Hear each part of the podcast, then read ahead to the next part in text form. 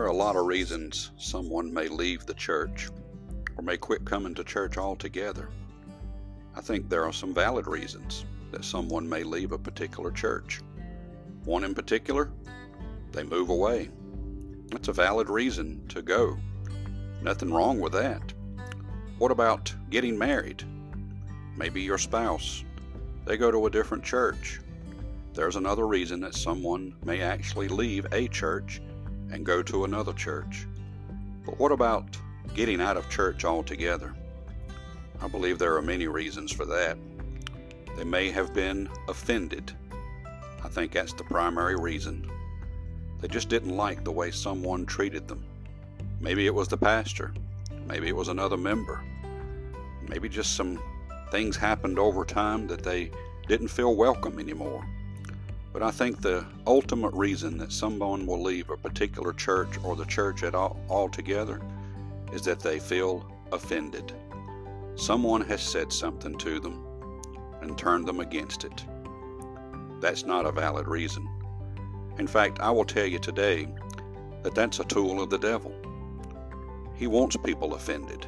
He wants people at odds. He wants strife between people, between a person and a pastor, between a family and another family. He's all about stirring up junk that doesn't need to be in the church, and he's good at it. There was a man, if anybody felt offended and should have felt offended legitimately, it was a man named Joseph. We see him in the book of Genesis. In chapter 37, it says this in verse 23 And it came to pass when Joseph was coming to his brethren that they stripped Joseph out of his coat, his coat of many colors that was on him, and they took him and cast him into a pit, and the pit was empty. There was no water in it. The whole story is that Joseph had had some dreams and saw that his family was going to be submissive to him one day.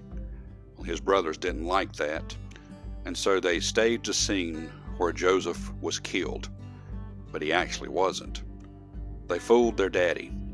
Joseph was eventually sold into slavery and then was second in command in Pharaoh's palace. And so we see an opportunity where Joseph could have been very bitter, uh, not very happy with the way things had gone.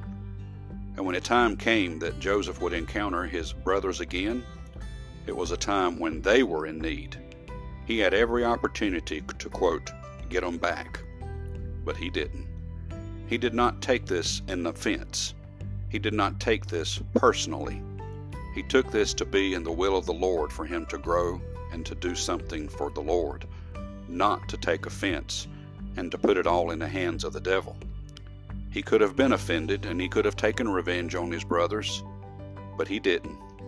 In fact, he made that very famous statement where he said, What you meant for bad, God meant for good.